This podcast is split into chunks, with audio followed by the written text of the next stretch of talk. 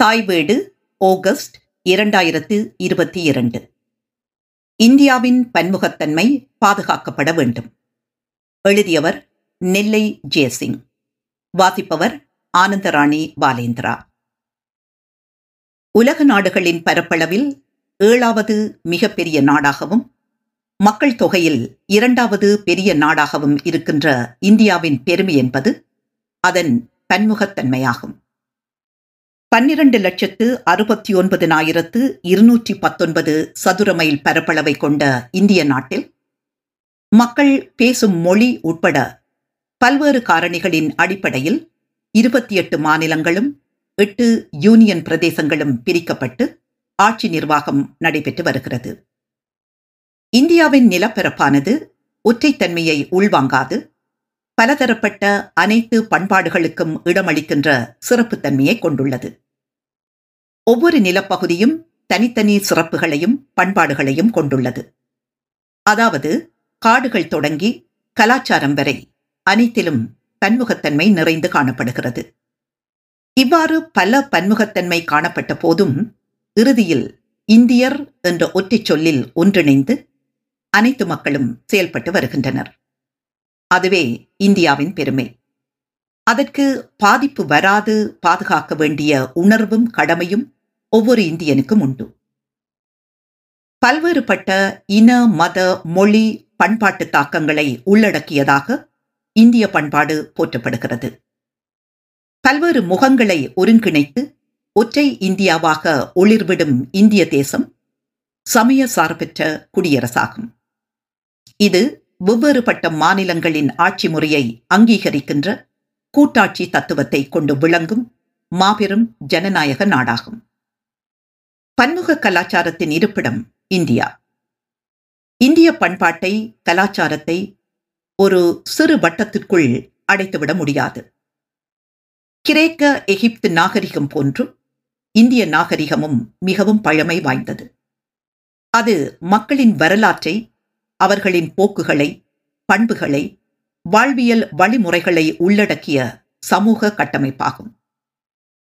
India ஒரே மொழி, ஒரே கலாச்சாரம், ஒரே மதம் என ஒற்றை பண்புகளை கொண்ட நாடல்ல.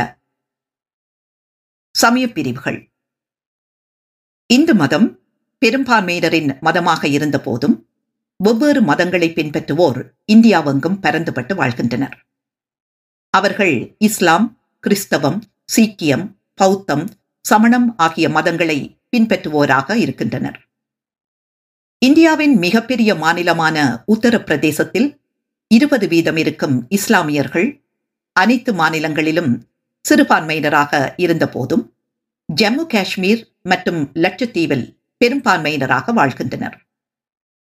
அருணாச்சல பிரதேசம், மிசோரம், நாகாலாந்து, மேகாலயா போன்ற இந்தியாவின் வடகிழக்கு மாநிலங்களில் கிறிஸ்தவர்கள் பெரும்பான்மையினராகவும் பஞ்சாப் மாநிலத்தில் சீக்கியர் பெரும்பான்மையினராகவும் வாழ்ந்து வருகின்றனர். இவர்களின் வழிபாட்டு முறைகள் நாடு முழுவதும் வெவ்வேறானவை. மேலும் பெரும்பான்மை மதமான இந்து சமயத்தில் சாதியம், நிலப்பரப்பு, கலாச்சாரம் என்பவற்றை உள்ளடக்கிய வழிபாட்டு முறைகள் வெவ்வேறானவை. இங்கே கடவுள்களின் முக்கியத்துவமும் இடத்துக்கு இடம் வேறுபடுகிறது. வட இந்தியாவில் ராமருக்கும் அனுமானுக்கும் வழங்கும் முக்கியத்துவம் தென்னிந்தியாவில் வழங்கப்படுவதில்லை. தமிழகத்தில் சிறு தெய்வ, குலதெய்வ வழிபாடுகள் அதிகம் உண்டு. இவ்வாறு மத வழிபாட்டிலும் பன்முகத்தன்மையை கடைபிடிக்கும் இந்தியாவில் ஒற்றை மதம் என்பது தவறான முன்னெடுப்பாகும். மதச்சார்பற்ற நாட்டில் இன்றைய ஆட்சியாளர்கள் இந்துத்துவம் என்ற கோஷத்தை நாடெங்கும் பரப்பி வருவது ஆபத்தான விடயமாகும். மதத்தில் அரசியலை கலக்குவது நாட்டில் சிறப்பாக இருந்து வரும் பன்முகத்தன்மையை பலவீனப்படுத்தும் செயலாகும். பன்மொழி சமூகம். இந்தியா பல மொழிகளை பேசும் தேசமாகும். 141 கோடி மக்கள் வாழும் இந்தியாவில் 447 மொழிகள் பேசப்படுகின்றன. எனினும் இந்தி, தமிழ், தெலுங்கு, மலையாளம், கன்னடம் உட்பட 22 மொழிகள் மட்டும் தேசிய மொழிகளாக அறிவிக்கப்பட்டுள்ளன. அதிகம் பேர் பேசுவதாக கூறப்படும் இந்தி மொழியை இந்தியாவில் 48% தாய்மொழியாக கொண்டுள்ளனர். குறிப்பாக தில்லி, ராஜஸ்தான், ஹரியானா, உத்தரப்பிரதேசம், உத்தரகாண்ட், மத்திய பிரதேசம், சத்தீஸ்கர், இமாச்சல பிரதேசம், ஜார்க்கண்ட், பீகார் என்பன இந்தி பேசும் மாநிலங்களாகும். 8 மாநிலங்களில் மட்டுமே இந்தி அதிகாரப்பூர்வ அலுவல் மொழி. இந்நிலையில் இந்தியையும் சமஸ்கிருதத்தையும் பன்மொழித்தன்மைக்கு மாறாக மற்ற மொழிகள் பேசும் மாநிலங்களில் திணிக்க முயல்வது தவறாகும். தமிழகத்தில் தமிழ், கேரளாவில் மலையாளம், கர்நாடக மாநிலத்தில் கன்னடம், ஆந்திராவில் தெலுங்கு, மேற்கு வங்கத்தில் வங்காளம், மகாராஷ்டிரா மாநிலத்தில் மராத்தி என பெரிய மாநிலங்கள் தத்தம் தாய்மொழி பேசி பன்முகத்தன்மையுடன் வாழ்வதை அழித்துவிடக்கூடாது.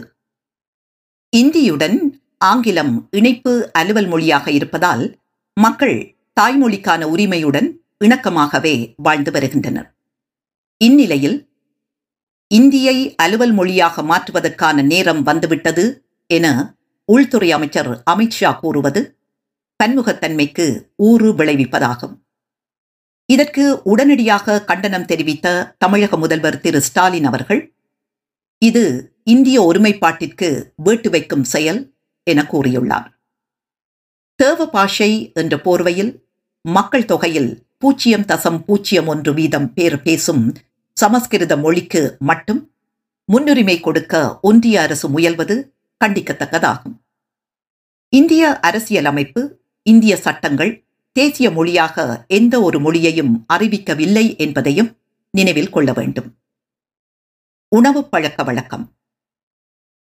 இந்திய மக்களின் உணவு முறையானது காய்கறி உண்போர், மாமிசம் உண்போர், வெஜிடேரியன், நான் வெஜிடேரியன் என மேலோட்டமாக வகைப்படுத்தப்பட்ட போதும் மக்கள் வாழும் நிலம், பின்பற்றும் மதம், கலாச்சாரம், பண்பாடு, சாதிய கட்டமைப்பு, பொருளாதார வருமானம், தொடர்ந்து வரும் பழக்க வழக்கங்கள், நவீன வெளிநாட்டு உணவு முறைகள், சமையல் வகைகள் என பல்வேறு காரணிகள் அவர்களின் உணவு முறைகளை தீர்மானிக்கின்றன.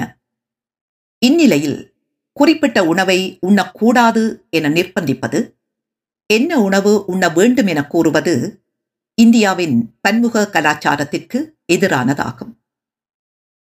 பெரும்பாலான ஐரோப்பிய நாடுகளில் மக்களின் உணவு முறை ஒன்று போலவே இருக்கும். ஆனால் இந்தியாவில் இடத்துக்கு இடம் வேறுபடும். இந்தியாவில் அசைவம் சாப்பிடுபவர்களே அதிகம். ஆனால் இந்தியாவை சைவ நாடாக காட்ட முயற்சி நடைபெறுகிறது. 23% முதல் 37% சைவ உணவு உண்போர் என உயர்த்தி காட்டப்படுகிறது. ஆனால் 20% என்பதே உண்மையான தரவு என கூறப்படுகிறது. 80% இந்துக்களில் பெரும்பாலோர் மாமிச உணவு உண்பவர்கள் ஆவர். மேல் சாதியினர் என கூறிக்கொள்பவர்களில் 1/3 மட்டுமே சைவ உணவு உண்பவர்கள் என கூறப்படுகிறது. தலித்துகள், இஸ்லாமியர்கள், பழங்குடியினர், கிறிஸ்தவர்கள் பெரும்பாலும் அசைவம் உண்பவர்கள் ஆவர். கலாச்சார, அரசியல் மற்றும் இன அடையாளங்களுக்கு நடுவே சிக்கி தவிக்கும் இந்தியாவில் மாட்டிறைச்சி உண்போர் எண்ணிக்கை குறைத்து காட்டப்படுகிறது. மதத்தின் பெயரால் சில மாநிலங்களில் பசுவதை தடை செய்யப்பட்டுள்ளது. மாட்டிறைச்சி வைத்திருந்தோர், விற்றோர் என சிலர் காட்டுமிராண்டித்தனமாக கொல்லப்பட்ட அநாகரிகமான சம்பவங்களும் இந்திய மக்களாட்சியில் நடந்தேறியிருக்கிறது. இந்தியாவில் அதிகாரத்தில் இருப்பவர்களின் உணவு எதுவோ அதுவே மக்களின் உணவாக்கப்படுகிறது என்கிறார் இந்திய பொருளியல் நிபுணர் திரு ஜேக்கப். வட இந்தியாவில் கோதுமை, சப்பாத்தி முக்கியத்துவம் பெற, தென்னிந்தியாவில் அரிசி, இட்லி, தோசை விருப்ப உணவாக உட்கொள்ளப்படுகிறது. ஒருவர் என்ன உணவு உண்ண வேண்டுமென அரசு தீர்மானிப்பது தனிமனித உரிமையின் மீதான கடுமையான தாக்குதலாகும்.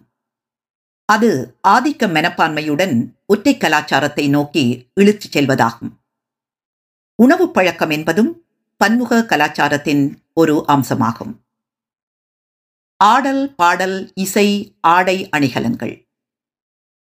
காலநிலை மற்றும் நிலம் சார்ந்து வாழும் மக்கள் தங்களுக்கென தனித்துவமான பண்பாடுகளை உருவாக்கிக் கொள்ளும் போது ஆடல், பாடல், இசை என்பனவும் இடத்துக்கு இடம் வேறுபடுகிறது. அதில் அவர்களின் மண் வாசனையும் தொன்று தொட்டு வரும் கலாச்சார விழுமியங்களும் கலந்து வெளிப்படும். இந்திய இசை பாரம்பரியம் மிக்கது. இந்துஸ்தானிய பாரம்பரிய இசை இது வட இந்தியாவுக்கு உரித்தானது. கர்நாடக இசை தென்னிந்தியாவில் தோன்றியது. இவ்விரு இசைக்காக பல்வேறு இசைக்கருவிகள் அவர்களின் இசை பாரம்பரியத்துக்கு ஏற்ப பயன்படுத்தி வருவதை காணலாம். வெளிநாட்டு இசைக்கருவிகளின் பயன்பாடும் அதிகரித்து வருகிறது. இதேபோன்று மாநில வாரியாக பாரம்பரிய நடனங்களும் முக்கியத்துவம் பெறுகின்றன. உதாரணமாக தமிழ்நாட்டில் பரதநாட்டியம், வடக்கு மேற்கு மத்திய இந்தியாவில் கதக், கேரளாவில் கதகளி, ஆந்திராவில் குச்சிப்புடி, ஒடிசாவில் ஒடிசி, மணிப்பூரில் மணிப்பூரி என மாநில பாரம்பரியத்துக்கு ஏற்ப நடனங்களும் வேறுபடுகின்றன. இதில் இவர்களின் தொன்று தொட்டு வரும் கலாச்சார பண்புகள் வெளிப்படுகின்றன. இவைகள் பாதுகாக்கப்பட வேண்டும். ஆடை அணிகலன்களும் பண்பாட்டு கலாச்சாரத்தை பிரதிபலிப்பதாகவே இருக்கின்றன. இடம் சார்ந்து மட்டுமல்லாமல் மதம் சார்ந்தும் ஆடையின் அமைப்பு மற்றும் வண்ணம் அமைகிறது. இந்து மத பெண்கள் தூக்கத்தை குறிக்க வெள்ளை நிற ஆடை அணிவர். ஆனால் பார்சிகள், கிறித்தவர்கள் திருமணங்களில் வெள்ளை நிறம் அணிகின்றனர். தமிழ்நாட்டில் வெள்ளை வேட்டிகளை பாரம்பரிய உடையாக அணிகின்றனர். இந்தியாவுக்கென தனி ஆடை வடிவம் கிடையாது. சேலை, வேட்டி, குர்தா, சல்வார், கமீஸ் என பலதரப்பட்ட ஆடைகளை அணிகின்றனர்.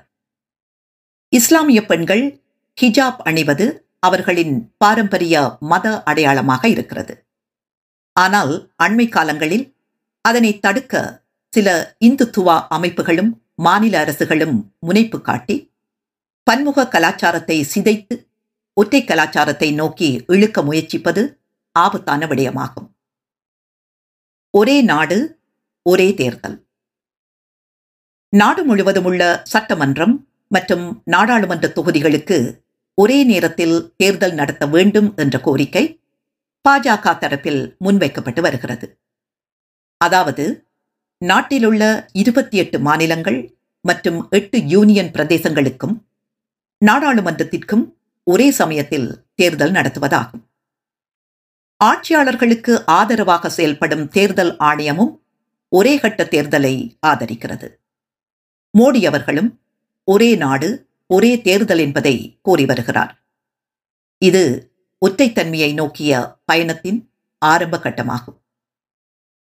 நாடு முழுவதற்குமான தேர்தல் காங்கிரஸ் ஆட்சியில் 1967 வரை இருந்தது என்ற பழைய வரலாற்றை மறுப்பதற்கில்லை. ஆனால் அவை நடைமுறையில் சனநாயகத்தை பலவீனப்படுத்தியமையால் கைவிடப்பட வேண்டிய தேவை ஏற்படலாயிற்று. தேர்தல் நடந்த சில மாநிலங்களில் முன்கூட்டியே ஆட்சி கலைக்கப்பட்டதால் ஒரே தேர்தல் முறை முடிவுக்கு வந்தது. ஒவ்வொரு வருடமும் இந்தியாவின் பல்வேறு மாநிலங்களில் தேர்தல் நடைபெறுவதால் அமைச்சர்களின் அரசு ரீதியிலான நிர்வாக அலுவல்கள் பாதிக்கப்படுவதாக கூறப்படுகிறது. மேலும் பெருந்தொகை பணமும் செலவாவதாகவும் தேர்தல் நடத்தை விதிமுறைகள் அமுல்படுத்தப்படுவதால் அரசு பணிகளும் பாதிக்கப்படுவதாக வாதிடப்படுகிறது. இதற்கமைய ஒருமுறை தேர்தல் நடந்து எந்த கட்சிக்கும் பெரும்பான்மை கிடைக்காத நிலை ஏற்பட்டால் என்ன தீர்வு என்ற கேள்வி எழுகிறது. மேலும் நம்பிக்கையில்லா தீர்மானங்களால் தோற்கடிக்கப்பட்டால் அடுத்து என்ன செய்வது என்ற கேள்வி எழுகிறது. இவற்றுக்கு தீர்வு ஆளுநர் ஆட்சி என கூறப்படுமேயானால் அது சனநாயகத்துக்கு எதிரானதாக அமையும். மக்களின் விருப்பத்துக்கு மாறாக ஒன்றிய அரசு சார்ந்த கட்சியின் ஆட்சி மட்டுமே நடைபெறும். இது சனநாயக அம்சங்களை குழி தோண்டி புதைக்கும் செயலாகும். வெவ்வேறு காலங்களில் நடைபெறும் இன்றைய தேர்தல் முறை சனநாயகத்தை செழுமையாக்குகின்றன. பல்வேறு இன, மத, மொழி, பண்பாடுகளை கொண்ட 141 கோடி மக்கள் வாழும் இந்தியாவில் தேசிய அளவிலும் மாநில அளவிலும் மக்கள் எதிர்நோக்கும் பிரச்சனைகள் வெவ்வேறானவை. ஒரே தேர்தல் என்றால் அது மக்களிடத்தில் குழப்பத்தை உருவாக்கும். மக்களின் தேவைகள், பிரச்சனைகள் திசை மாறி சென்றுவிடும். மிகப்பெரிய சனநாயக நாட்டிற்கு ஒரே தேர்தல் தேவையற்ற ஒன்று. கூட்டாட்சி தத்துவத்திற்கும் இது எதிரானது. மாநில கட்சிகளை அழித்து ஒற்றையாட்சி முறையை நடைமுறைப்படுத்தும் RSS அமைப்பின் கொள்கை வெளிப்பாடாகவே இது காணப்படுகிறது. ஒரே தேர்தல் முறை மக்கள் நேரடியாக பங்கு பெறும் உள்ளாட்சி தேர்தலின் நோக்கத்தை அடியோடு நீர்த்து போகச் செய்துவிடும். ஆளுவோரின் தவறுகளுக்கு தண்டனை கொடுக்க மக்கள் 5 ஆண்டுகள் காத்திருக்க வேண்டி வரும். அடுத்த 5 ஆண்டுகளுக்கு மக்களை பற்றியும் ஆட்சியாளர்கள் கவலைப்படாமல் எதேச்சாதிகாரமாக செயல்பட வழிவகுக்கும். மக்கள் விரோத சட்டங்கள் எதிர்ப்பு இன்றி நிறைவேற வழி ஏற்படும். சிறுபான்மையினர் பெரிதும் பாதிக்கப்படுவர். எனவே ஒரே தேர்தல் என்பது தன்முகத்தன்மைக்கு எதிரானதும் எதேச்சாதிகார இலக்கை நோக்கி செல்ல தூண்டுகோலாக அமைந்துவிடும். அது பன்முகத்தன்மைக்கு மாறாக ஒற்றை அதிகாரத்திற்கும் அதிபராட்சிக்கும் வழிவகுத்துவிடும். இது ஒன்றிய அரசின் சூழ்ச்சி என கூறலாம்.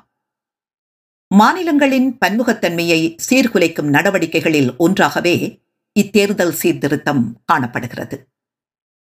ஒரே மதம், ஒரே உணவு, ஒரே வரி, ஒரே மொழி என்ற திணிப்புகளின் தொடர்ச்சியாகவே ஒரே தேர்தல் என்ற முழக்கமும் அமைகிறது.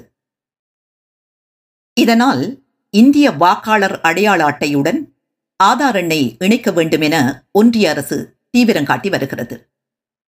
இது ஒரே தேர்தல் நோக்கிய நகர்வுக்கான முன்னேற்பாடாகும்.